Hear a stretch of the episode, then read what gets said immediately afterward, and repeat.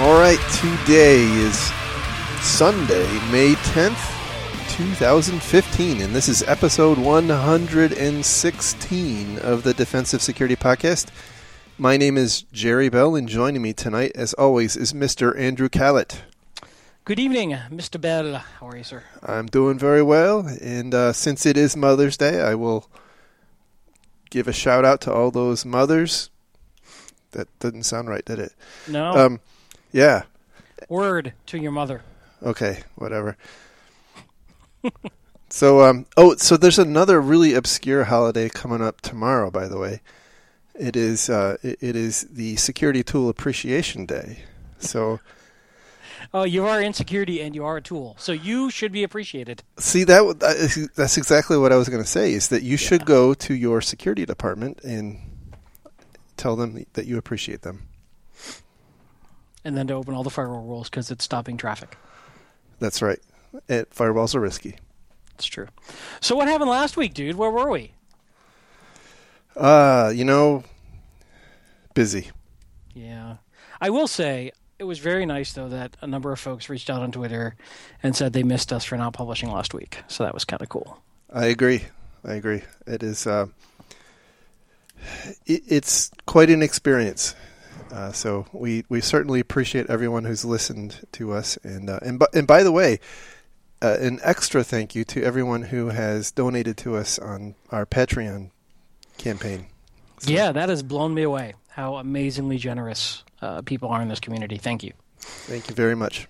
So uh, the first order of business tonight is uh, something we've talked about the last couple of episodes, and that is the High Tech Crime Investigation Association Conference. Uh, H T C I A conference dot org. The conference runs from August thirtieth through September second and is in Orlando, Florida. You can use a the uh, discount code Defensive Security and get a ten percent discount off of the normally seven hundred fifty dollars price tag. Uh, so I am intending to uh, be there, uh, assuming all the planets align, and uh, hopefully they stay aligned for me. Um, and yeah, absolutely. Looks like a really good, uh, a good conference. So moving on, uh, this, this week we actually have something a little different. This is something we've not done before, uh, which is an interview. So Mister Kalat and I actually interviewed a gentleman who many of you probably know, uh, John Strand. So, uh, so John is part of Paul dot com's, or actually it's called Paul Security Weekly now. Sorry. Ooh. Get it right. We'll never get invited back if you get it wrong. Totally, totally. Anyway, um, great, great guy. Uh, I've I've been a, a fanboy of John for a while, probably, as you'll be able to tell in the interview. Um, uh, he he actually did write a book. Uh, it's called Active Defense, and I I do recommend everyone. Uh, read that if, if you're at all interested in it. But um, yeah, I think this interview is is really, really topical. Uh, it has been, uh, I'll say the, the active defense and hacking back concept has really been a, a kind of a big feature, uh, kind of maybe in, in waves, right? So it's a little bit cyclical in the news for probably about two or three years. And uh, and it seems like it's back up on the upswing right now. I've seen a number of uh, of stories recently about uh, about hacking back and conflating it with active defense. So anyway, uh, we will uh, we'll get into our interview in just a second. Yeah. So this is the first time we've ever done an interview on the show. So this is pretty different for us. Hopefully, you think we did okay. We'd love to hear your feedback. I will tell you that I personally am very gun-shy about doing interviews. Most folks who have asked to be on the show, or the typical type of podcast interview usually is around somebody selling something. And um, we try really hard to avoid that on this show. So uh, I was pretty gun shy when, when Jerry mentioned, hey, let's let's interview. But I will tell you that I'm really, uh, really happy that we did this conversation with John. I thought it was a great conversation. And I thought it, it's definitely topical and is really more just great, interesting information as opposed to something, um, you know, sales related. Yeah. So I, I, I thought it was a, it, it, it's a concept that I think a lot of, um, you know, well, maybe not a lot, but at least I, previous to reading John's book and hearing some of his, his speeches on the topic, hadn't really thought a ton about. And, right. and so it, it's kind of a, um, a different way to think about approaching defensive security, right? So that, that was why I thought this, this would be of r- real interest to listeners of our podcast. So that being said, I don't know that we're going to do a lot of interviews. Uh, so, you know, this is not meant to say that we're suddenly be going to become an interview-focused show. Uh, but, you know, if it's somebody who's got something really interesting to say, maybe it'll happen from time to time. That's right. So uh, without further ado, we will start the interview right now.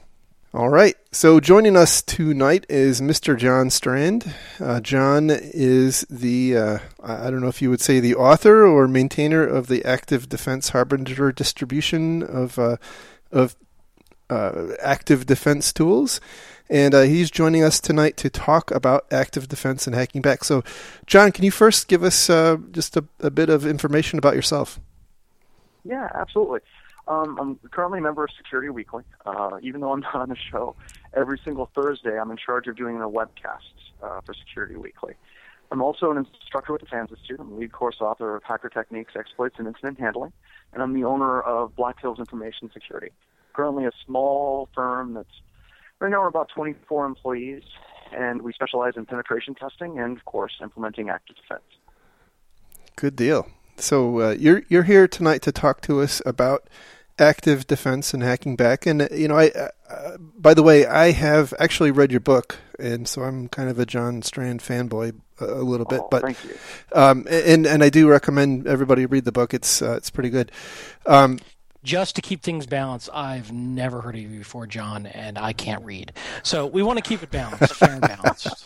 Fair, fair enough. Fair enough. So, uh, so can you give us a, an overview of what active defense is and, and maybe some of the controversy about the hacking back? You bet. So right now, if you look at what's happening um, in the industry as a whole, in, in the realm of active defense and hacking back, there's currently two competing things happening. Uh, you have people that are really striving to f- try and find new defensive tactics. And that's really what active defense is about, is a range of options. But then you have a lot of people that are talking about hacking back. And as near as I can tell, it's because a lot of people in the media, um, you got Wired and a bunch of different articles that have been written about it. Hacking back is sexy.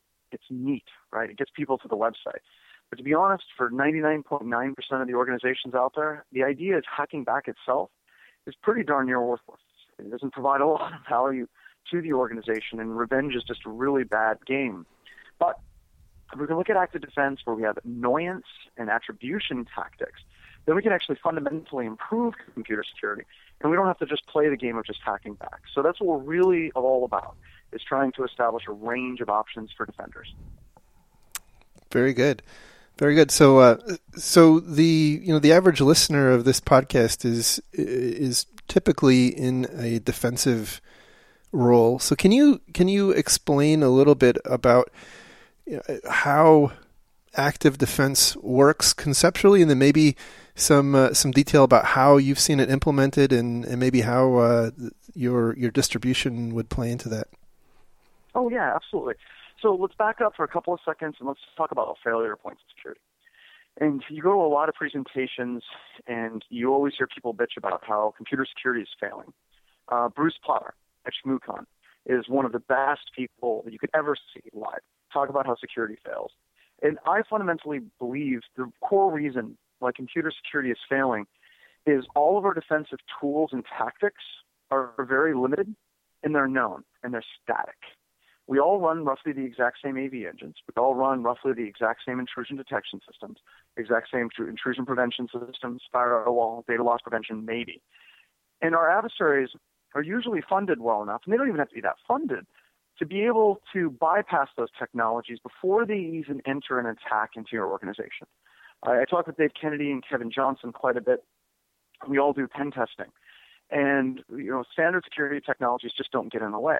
And we're all small boutique pen testing companies. We're not nation states. We're not organized crime. And these technologies aren't getting in the way. So active defense is about trying to inject uncertainty in the defensive tactics to increase the amount of attack time it takes for a bad guy to try to break into your system and decrease the amount of detection time and reaction time for you to react to those attacks. And, you know, I, I got picked on another podcast for this. And I hate it when people quote this, but I'm going to do it anyway. Uh, Sun Tzu, all warfare is deception. And right now in computer security, we have very little deception on the defensive side. And if you had a static defense that's well-known, it's well-scoped out, it's very easy to bypass that defense. So we're trying to come up with solutions in annoyance and attribution and obfuscation to make it far more difficult for an attacker to attack successfully. Good deal. So, so kind of make that real for us. What? Give us some examples. Oh, beautiful, beautiful. So we got a whole bunch of things. I'm really here pimping a free distribution, the Active Defense Harbinger distribution. It's out on SourceForge, and it's a whole collection of different tools and full step-by-step instructions on how to use these tools. And we have like twenty-four different active defense tools on it right now. And some of my favorites would be Honey Badger. You can create a website and you can put a Java applet in it and make the website look like something like a V N C page or a firewall administration page. And when the bad guy goes to that page, they get all excited, you know, oh, I'm going to hack this website or I'm going to hack this V P N. And when they run the applet, it actually geolocates where they're at within twenty meters. It's beautiful. We also have another tool that I really don't know why isn't implemented on like every firewall vendor that's out there. It's a tool called Port Spoof. And you can set up a listen, a range of listening ports on your computer system. And whenever somebody tries to do service identification of those ports, it automatically goes to the N map fingerprints file, and it just grabs a random signature of a service and throws it back. So somebody would look at port two, and it's it's it's it's an Apache web server. Nice. Um, they go to port three, and it's a Polycom. And, you know, it's all this mess up. And what happens is that dramatically increases the amount of time it takes for a bad guy to fingerprint your services in order to attack them. And the more time they spend fumbling around trying to figure out what's going on, the more opportunity you have to detect them. So, John, on, on your first example, and by the way, I love that that second example too. Um, I'm guessing also the concept would be you would stand up this web server uh, in, in a part of the network with the intention that it would never actually be touched by anything legitimate, and the only reason somebody would touch it is if they're probing uh, and looking to to attack. Is is that an accurate sort of that's, summation? That's an accurate. That's an accurate statement. Okay. And you can also put it on your existing web infrastructure. Okay. You can put a robots.txt entry in, and you can say mm-hmm. disallow no index, no follow, the admin directory. Right. And that's the first place a bad guy's going to go. They go there, they see that, they run it, you know where they're at. Gotcha. I like it. Interesting. So so I, I assume this is uh, you know this is a Uh, I guess a developing area of information security. How how have you seen organizations implementing this kind of thing, and where, you know, where where typically is it? Is it a is it usually a one-off kind of a project? Are you seeing this becoming kind of a mainstream element? Um, you know, are they are, are they typically internally focused? Are they putting these things out on the edge? What what are you seeing? So what we're seeing now, and this is some stuff that I'm pretty excited about, is we're starting to see some mainstream commercial products that are implementing these techniques. For example, Juniper Mykonos. Um, they have something that we they have some things that we've implemented for free in A D H D, but it's a beautiful kind of front end around it, much better intelligence around it. it. It's just fantastic, and that's beautiful. And what it is is it's obfuscation of web services. Uh, mm-hmm. Basically, a bad guy would never be able to fully identify all of your web services, and that's great. And we're seeing a lot of organizations that are using A D H D and coming to us, and we're doing consulting in the finance area. We're seeing companies in media. We're seeing companies associated with the United States, or not companies, but organizations with the United States government, classified and military. And we spend a lot of time basically just educating, showing them how to use the different tools. And then they go off and they use them, and they come back and they ask some questions about how to tweak it, and we work with them. For example, we had one customer. We talked about Honey Badger. And they said, you know, Honey Badger and a fake Java, or it's a real Java applet, but it looks like it's D M C. That's kind of neat. But what would be cooler is if you could merge Honey Badger into an existing jar file. And we came up with a tool called Jar Combiner that inserts Honey Badger as like a Trojan into your existing Java applet that you're using legitimately. So we take that feedback and we feed it back into the distribution, and we release it publicly. So we're seeing people in all walks of life doing it. In fact, last year, the class was the uh, number one selling class at Black Hat by a wide margin. Wow. So who eighty-nine is... students. Wow, that's awesome. Um, probably a tough class to run, but awesome to see the interest. Uh, speaking of sort of like, you know, within an organization that's sort of implementing this, uh, what part of the I T organization do you usually see sort of embracing this, running this? Is it like usually the incident response team? Is it, you know, uh, is it is it the, the general security infrastructure team? Who, who do you think typically is the right focus to start setting up and playing with this stuff in a, in a larger security organization? The core groups that we're seeing are security teams. Um, mm-hmm. Security teams, whether it's security operations or it's the incident response team, many times those lines aren't very clear. Many times sure. people blur across many hats. And people are just sick and tired of getting their butts kicked all the yeah. time. And in security, that's our job. You know, we're a job where we are guaranteed to fail. I honestly don't know why anybody would want to go into this industry if they weren't completely half crazy, because you're going to fail and you're going to get blamed for it, and you're going to have to clean up the mess. And people are sick of that. And they want to start turning the tables on attackers, and they really, really want to get to the point where defense is fun again. And that's what active defense is all about. You get to do all the stuff that you thought you were going to do when you got into computer security that you just generally don't get the opportunity to do. Nice. So one thing that, that I've heard people talk about, you know, is is let's say you've got some sort of uh, you know, you got a bunch of social security numbers just as a as a you know standard data set. Um, Would this also apply to like having like a honey record in your database that somebody should never actually touch? And if they are, you know, it starts setting off alarms. Is that is that kind of also what we're talking about? Yep. In fact, we actually cover that in a class that we've written for SANS that's active yeah. defense. Um, it's a, I think it's five fifty or something like that. I don't know their numbers yet. It hasn't been released. But, mm. but the point is we have a section in it, and that's what we did at Black Hat, and we talk about it in the V M that's free, where you can set up honey tables, mm. where if somebody pulls down a table, you can have triggers that notify you. Um, we nice. also have honey honey documents, or Marcus Carey calls them uh, honey docs. And it's a document that if somebody steals the document, when they open it, it beacons back, regardless as to whether or not it's Microsoft Word or Microsoft Word on Mac or Obby Word or TextEdit or OpenOffice or LibreOffice, that document beacons back. So you can get attribution if someone stole the document that's interesting, you know, something like passwords dot doc. They right. steal it, they open it, and it beacons back. Wow. So uh, for companies, if you can share this, that have deployed this kind of technology, how often do they catch just curious insiders that aren't necessarily malicious as opposed to definite malicious intent? A lot. Yeah. But even at that, that's more visibility into your network oh, yeah. than, than, than you had before. But where we see a lot of companies using just the example of the documents is incident response. Let's just use Sony as an example. Sony mm-hmm. didn't do them, but we'll use them as an example. The Sony breach occurs, and the attacker is stealing all of the quote-unquote interesting files, right? Mm-hmm. So if you have an incident, you know a system's compromised, put one of these honey documents on the desktop, call it passwords dot doc or social security numbers dot doc, whatever. And the bad guy takes it and then opens it, and you have a much higher level of attribution on where that bad guy is than you would have normally, just try and fire into the command and control server. And I'm guessing in the case of Sony, you would have gotten, gotten a lot of pingbacks eventually. Well, you know, and all of the scuttlebutt over was it North Korea, was it not North Korea, was it a conspiracy by the N S A? It would be nice if you get to the point where we don't have that that level of arguments and, and kind of blind discussion about what happened. Right. I agree. So, so it was something Andy said that just... Uh, kind of uh, jog my my thinking a little bit.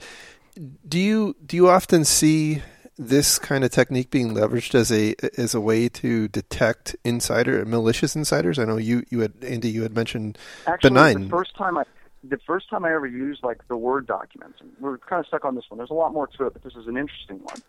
Was actually detecting users that were taking documents outside of a secure facility. They were working on a SCIF, on a SCIF, on a SAPSAR program, or special access program, and mm-hmm. it was air gap. and they were afraid that people were taking things home and working on them. And sure enough, there were people that were taking Word documents home, and we were able to identify it because these Word documents started beaconing back. And then you can get a warrant, work with the F B I, and actually locate where that I P address is directly. Wow. Nice. It, is there a certain sort of maturity level that, that you would look for in an organization before they started playing with these techniques, or do you think it applies yeah. to most? Well, that's one of the things um, in the book we talk about. Yeah. We talk about it in the class. We talk about it anytime we present. Try to get your houses in order as you possibly can before you try to implement this stuff. I'm not going to yeah. lie. This is this is an advanced tactic. If you're trying to be all crafty and clever about your defense and you have default passwords at the edge of your network, this isn't going to help you. I'm sorry. It's just not. Um, so get those things in order first. But, you know, we're yeah. starting to see a lot of organizations that are getting very mature in the security posture, and they're still getting compromised, and they're very frustrated. We talk to a lot of customers and, you know, the Security Weekly team, Larry and myself, and a lot of the customers are like, we were doing everything right. We're following all these compliance standards, and we're mm-hmm. still getting compromised. Those are the types of people that it's time to start implementing these types of tactics. Interesting. Makes sense. So do you do you see many organizations have a philosophical problem with the, the, these kinds of tactics? Which, you know, I, I I'm not saying they're unethical, or but they're but they certainly, as you as you described it, involve some deception. And, you know, typically information security is viewed as, you know, this uh, really virgin, pure water, and and this is a very different take on that. Clearly, they don't yep. go to our cons. True. That's true. Yeah, true. Cool. So most of the fear around this is because it's been so tainted by people referring to it as hacking back. Mm. And one of the huge things that we've been working on is trying to take ownership of the phrase active defense and shepherding it. And we're not gonna we're not gonna trademark it. I hate that. Like, you know, cyber kill chain, trademark. That's horrible. Um, don't do that. And companies trying to take ownership of uh, A P T, trademark. That's horrible. Right. Don't do that. That's just not cool. But the biggest reason why we've been doing that is we're trying to make the conversation a conversation about active defense, not about hacking back. So when we look at, at active defense, it's a range of options that go from annoyance to attribution to including hacking back with a full warrant. But with the annoyance things, it's basically creating things like infinitely recursive web directories, so web crawlers never finish, using honey ports on your system that only trigger with a full established T C P connection, using things like port spoof to create a really heavy obfuscation layer for port scanning. None of these things are illegal. You're basically right. just kind of making your network a shifting network, a harder network. So that's step one, and that's the majority of what we're looking at in the tool. Step two is attribution, something like a Word document that calls back. You know what? Every time you start Word, it calls back to Microsoft. Um, you have P D Fs with embedded images within them. You have all of these technologies that call back all the time and use the quote-unquote Internet of Things. And we're basically doing a lot of those same types of things, even down to Honey Badger. If you look at Honey Badger and the ability to geolocate a bad guy, what we're doing is we're hooking into Google's geolocation database for wireless access points. So we're really not doing anything that your phone isn't doing right now. And I think that that's something that resonates with attorneys. It's something that resonates with, if it ever went to a judge, and somebody's like, that's illegal. It's like, Your Honor, do you have an Android phone? Yes, it's doing this exact same thing. Okay. Um, and we're trying to create it so it's an easier barrier of entry for people to step into it. And they're not stepping straight into hacking back and, and, and all of that kind of nasty business of revenge. Right. Is there... Is there a concern once these techniques uh, could potentially become pervasive that it sounds at first blush that even if a bad guy had the wherewithal to consider these techniques being present, it doesn't sound like this diminishes their capability. Is that is that something that, that you guys have uh, kind of talked through of, of what, you know, assuming, like you said earlier, hey, the bad guys know what our static defenses are. So let's say they assume, all right, this company may have active defense. It sounds like it wouldn't matter if they can assume that or not, based on what you're saying. Yeah, they're going to fall into those holes. They're yeah. going to fall into those traps. So the only way that you know the trap is there is by stepping into it. And by the mm-hmm. time you stepped into it, it's too late. And that's really what we're trying to do, is establish good tripwires across yeah. an environment that a bad guy shouldn't go into. For example, um, let's just use like D N S entries. you can create D N S entries, fake D N S entries. Let's say you have one thousand I P addresses that you have in your allocated space, and you're only using two hundred of them. We'll use that other eight hundred and create a whole bunch of fake D N S entries for the rest of that eight hundred. So when the bad guy's trying to like attack your network, you can be like mainframe dot company dot com. If I'm an attacker, man, that's interesting to me. If sure. they start making calls for that, well, then I know that something's up. No one should ever make that call, ever, under any circumstances. And it really goes back to, you know, that, that idea of obfuscation or cyber deception. And, you know, all warfare is deception and bringing deception to the table. But these things only work. They only work if you're listening and you're watching. If you're just turning these things on and walking away from them, it's not going to matter. You need to still have these things feeding into your S I Ms. You're still going to have to get alerting and notification about them. So it's all about the detection time plus reaction time. It must be less than the amount of time it takes to attack a network. So we're trying to greatly increase the attack time and decrease the detection time. Yeah, that makes a lot of sense. One one thing that we lament a lot on this show is that a lot of security organizations are chasing, the, in essence, help desk ticket queues. And they're very, very, very reactionary to whatever sort of blinky boxes they have in their environment. And and one thing that, that we like to say is, hey, if you really want to get into deeper security thought process, you've got to free some folks up to get out of that reactionary firefighting mode and let them really think through full process, full business process, full architecture, full risk. And this sounds like something like that. They've got to think through these things to be able to implement them well and effectively and then be able to monitor them. Is that is that a fair statement? I think it's a fair statement, but I, yeah. I think I think the problem is bigger than just, you know, people not thinking things through. Yeah. I think that they haven't been equipped properly with the right, with the right tools.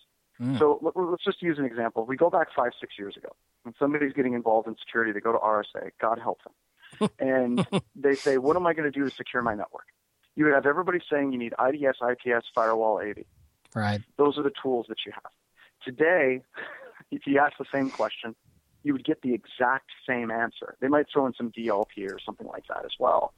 But these are the tools that we've been given. And you know the whole analogy, if you have a hammer and that's all that you have, the whole world is a nail, and we've been given this set of tools and we keep on using this exact same set of tools, and that has severely slanted our thinking about how we approach the problem. Yeah. Whereas if you're an attacker, boy, you're really creative, right? You know, you look at things like group policy preference files. What kind of crazy pen tester came up with that? Um, you know, I mean, that's just brilliant, right? You're completely unbound and you're free to think about all kinds of crazy things. And if you're a defender, you watch the blinky lights and you wait for one to turn red and then you react. Yeah. And what we need to do is we need to start freeing the way we think. And I know it's getting really hippie-ish, right? But we need to start freeing the way we think. And the first thing we can do is start giving people new tool sets. And that's what A D H D is all about. And our goal is that people use it, and more importantly, come back to us and they say, you know, it would be really cool if you had this tool. For example, sure. we had a company that uh, that processed credit cards, and they said what you really need to do is you need to create a tool that injects a credit card or a series of credit cards in memory, real ones, like uh, American Express, I think they're called Bluebird cards. Mm-hmm. And then with the Bluebird cards, if anybody uses that credit card number, it automatically generates an email alert to you telling you that that card has been used. So you inject the credit cards in memory, and then you have a script that's checking the email regularly. And as soon as it gets an email and a trigger, you know that somebody scraped the RAM on your system and they're using those credit cards. That's awesome. Um, but yeah. we've just got to we've got to kind of break out, and that's what active defense is about. It's about trying to find new solutions to defense, rather than just playing with the exact same box of tools that we've been dealt. I like it. That that's awesome. Yeah, you, you touched on something we we kind of harp on all the time here, which is the vendors are the ones who are teaching the new security guys what to do, and the defend and the, the vendors define the problem space as the problem they can solve with their tool, not the holistic enterprise problem. It's like a snake eating its own tail, yeah. right? Yeah, exactly. Um, so, I, I, you know, and I honestly, I can't blame the vendors too much. I mean, I'd like to rip on vendors all day, but the vendors are selling the things that we ask for. Yeah. And the things we buy. And that's a problem. Yeah, no, I spent many years at vendors. I, I you know, they're doing what they need to do to be successful in their world. Um, but it, it, I think it, it, it's good to point out to people that it gives you a, a shaded view of reality if that's all you're talking to. So, yeah. so So let me ask another question. You know, threat intelligence right now is the, the, the big you know, all the rage. Maybe maybe I'm I'm even late to the party, right? But it, it seems to me like this concept gives the ability for an organization to kind of come up with their own um, kind of personalized threat intelligence feed. Have you have you seen that kind of use case? So yes, we have. But um, let me back up. So there's a very large uh, manufacturer of electronic supplies that is using um, artillery by Dave Kennedy and the fine crew at TrustedSec. And they use it to automatically update and feed their block list on their routers and their firewalls. And they say that just by doing that, they drop the total amount of attack traffic that they have to sift through by something like forty percent. That's real-time threat intelligence, right? That's cool. But more importantly, and I, I know I'm going to make some people mad, but what the heck, right? I think threat intelligence is crap, by and large. And the reason why I think it's crap, by and large, is a lot of the threat intelligence feeds that you get on, they talk about an attack that happened last week. Yep. Well, I, I, I've got like nine, ten pen testers. The attack that I'm using today is not the attack I'm using tomorrow. It's always dynamic. It's always modifying. It's always changing. And it's like we're looking backwards, hoping to predict the future in a highly dynamic field. Now, there are threat intelligence groups out there that are that are really great. They tend not to be the commercial ones. They tend not to be the ones that you can sign up for, but they tend to be very tight-knit communities of like people in the financial sector or people in D O D, and it tends to be very ad hoc. It's a very family feel to it. Those are fantastic. But a lot of these threat intelligence services, I just feel are complete crap because they're giving you things that are like two to three days or a week or two weeks out of date. And more importantly, with our customers and the people that we work with, I ask them, hey, is threat intelligence giving you actionable intelligence, things that you're actually doing? And they're like, well, no. More people seem to be buying threat intelligence just from the perspective of being part of a club that seems to be somewhat exclusive that you have to pay into than actually getting something useful out of it. Now, whenever I'm looking at threat intelligence as it relates to active defense, yeah, if you have a bad guy who's stumbling around the minefield in your organization, you can actually ascertain the overall skill of that attacker fairly quickly, what they're falling into. And, and that's important. So I think that it's more real-time threat intelligence. But uh, I'm sorry if, I'm, if I made some people mad in the industry about, you know, threat intelligence. But before you get all bent out of shape and start throwing emails at me, I want you to remember one thing: you're wrong, and we can't we can't be looking backwards. That's one of the big things that we're doing. And the closer we can get to more real-time threat intelligence tailored for the organizations, the better. The more your threat intelligence feeds are generalized across hundreds of thousands of customers, the more worthless it's going to be. Sorry, I went on a rant there. No, I don't think you'll get any argument from us. I, I like to liken, liken the current threat intel feeds as the twenty, you know, tens version of an A V D A T file. You're waiting for somebody else to get popped by it, and then get reported, get normalized, and sent to you. And by then, yeah. It doesn't matter. And it works so well for us with the D A T files and A V updates. Yeah, I mean, exactly. We've been doing threat intelligence for fifteen years. I D S signatures, I T S signatures, A V signatures, crap, uh, indicators of a compromise. I mean, yeah, we've been playing this game. Just keep on rehashing the same crap and selling it to us. See, that's what we've got to get away from. Ah, I concur. Nice.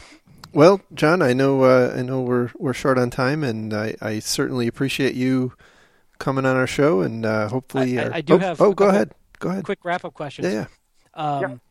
If you could tell us, John, if people wanted to help this project or contribute or add ideas or anything like that, is there kind of like a centralized source of knowledge and and yep. a place for people to go and find out more about? about this project? Yep, absolutely. It's the Active Defense Harbinger distribution. It's out on SourceForge. You can upload issues. You can upload ideas. You have our mailing list, so you can send it to all the devs, um, like Ethan Robish and Benjamin Donnelly. Um, Tim Tomes, our Landmaster fifty-three, is a huge contributor of it. We need those ideas. So go there, check it out, get in contact with us, try it, use it. You're going to love it. It has full step-by-step instructions for all of the tools that you can literally copy and paste. It's not like a Kali where it's like, here's a bunch of tools, it's awesome. And you're like, well, how do I use them? Read the man pages. Um, so it's more, it's more about, it's more about making this as accessible and easy as possible. I love it. So I'm hoping that the A D H D was intentional. It was that, actually. And then I'm hoping that the bad guys someday try to come up with a counter to it and they call it Ritalin. I think that would be epic. Awesome. Very cool. Nice. Nice. Well, uh, well, John, any uh, any, any closing uh, thoughts you'd like to leave our listeners with? No, but you guys just keep doing what you're doing. Um, we, we all love love your podcast at Security Weekly. You guys rock. Uh, just go go forth and do great things. All right. Thank Aww. you very much, John. Thanks, man. Really appreciate that. It's been uh, been great talking to you, and uh, hopefully we get to talk again soon. Cool. Thank you very much. Thanks. All right. So uh, so yeah, there there was the interview. Hopefully. So what did you think about that, Mister Bell? I thought it was. I thought it was really, really good. Um, you know, I clearly, I'm certainly not uh, very versed in performing interviews, so um, you know. Uh, ditto. But uh, you know, we, we mustered through it, and hopefully, everybody found uh, the topic useful. Our, our available time went very fast. There was so much more I wanted to get into. Yeah, absolutely. You know, we just hinted at the co- topic of hacking back, and, and never really got a chance to engage in it, and I. you know, would love to maybe have a part two where we start talking about that, because I definitely have some strong, strong opinions on that topic that didn't really come up. Yeah, well, you know, it, just kind of uh, dwelling on that a little bit, and it came up in, in the discussion, which is, you know, again, there's a lot of debate about hacking back, and unfortunately, uh, th- there's quite a lot of um, e- you know, equating active the active defense idea with hacking back, and really that that's not necessarily intended to be the case. And and so when uh, I, I think when a lot of organizations or, or security people talk about active defense, it conjures up those debates. And you know, you you start thinking about oh, you know, the attribution angle, right? So if you you know you you have uh, you have somebody attacking you and you start attacking back, you know, in all likelihood, you're not attacking who you think you are. You're probably attacking the owner of a compromised server somewhere, a compromised workstation somewhere. Uh, whereas I think the, act, the the active defense concept skirts around some of those complexities, because you're, you know, you're, you're effectively leveraging the activities of the adversary. You know, they're they're actually Uh, pulling down the the doc, you know, the, the tagged documents or, or what have you, through through whatever uh, whatever channels they've established. So it's an you know an interesting idea. Uh, I do think it's also important to to realize that this concept really makes the most sense after you've got your house in order. You know, this isn't sure if you're not if you're not patching your systems. It's probably this is probably not the area you want to be investing. So, anyhow, I thought it was a good discussion. Yeah, I really, really appreciate John being on the show, and uh, hopefully our listeners found some value out of it. And we'd love to hear your thoughts, good, bad, indifferent. You know, give us some feedback. Yeah, send us an email to info at defensive security dot org. And I would like to uh, to echo. Uh, your your comment and, and say thank you to John for spending some time with us. That was uh, I thought it was good. Uh, anyhow, we uh, I think we will be back next week with a normal episode. And uh, you know, again, sorry for missing last week. Uh, you know that sometimes life gets in the way. Before we go, I'd like to mention that one of my Twitter friends, Miz Bat, will be hosting a class called Leading Leaders and Dodging Dysfunction at Circle City Con, coming up on June twelfth through June fourteenth. Miz Bat's class is focused on helping really smart people figure out how to work together with other really smart people, apparently by playing with Legos. So, sounds like a lot of fun. If you are able to go to Cir- Circle City Con, uh, which I unfortunately cannot, I highly recommend you uh, you do that. circle city con dot com is their website. And if you use the discount code Indy fifty, you can save fifty dollars off the ticket price. One other item of note is that Hack in the Box Amsterdam is happening this month from May twenty-sixth through May twenty-ninth at the Beurs van Berlage building in the center of Amsterdam. Boy, I am sure I slaughtered that. Uh, registration is open, and you get a ten percent discount if you use the discount code DefensiveSec. A link to the website that contains their training schedule and conference agenda can be found in the show notes.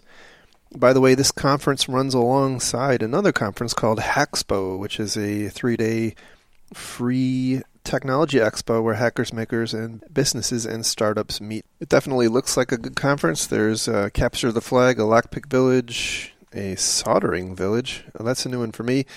A Random Hacks of Kindness Hackathon, and uh, ac- uh, just a reminder that access to the Hackspo is free.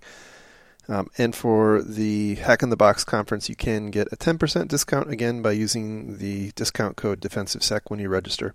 All right. So uh, anyhow, if you enjoy the show, give us a good rating on iTunes. We would definitely appreciate that. That helps us uh, helps us bump up in the ratings.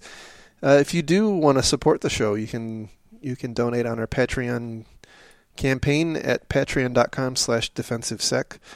You can uh, find show notes and links to all uh, all the stories that we normally would talk about uh, at our website, w w w dot defensive security dot org. And I'll actually put a link to uh, to John's book because I do think it's it's worth reading. Uh, and and um, yeah, definitely consider consider reading it. You can follow Mister Kalat on Twitter at Lurg. You can follow me on Twitter at maliciouslink. And uh, with that, we will talk again next week. Thanks, everybody. Have a great week. Take care.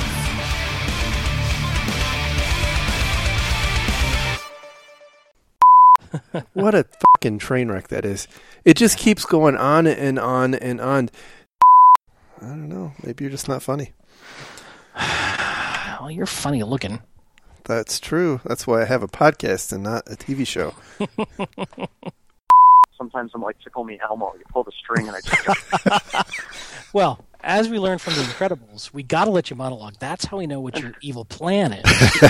Evil plan is. Oh, man. Okay, fair enough. God, I don't have anything to write with. Well, that seems like a challenge. Son of a bitch. All right. I'm so glad you're so well prepared for our production. Oh, whatever. Like you do any better. I I would pop up. Where's your pencil? Bye bye. Bye bye now. Bye bye. Bye bye. Bye bye. Bye bye. Bye bye. Bye bye. Bye bye. Bye bye.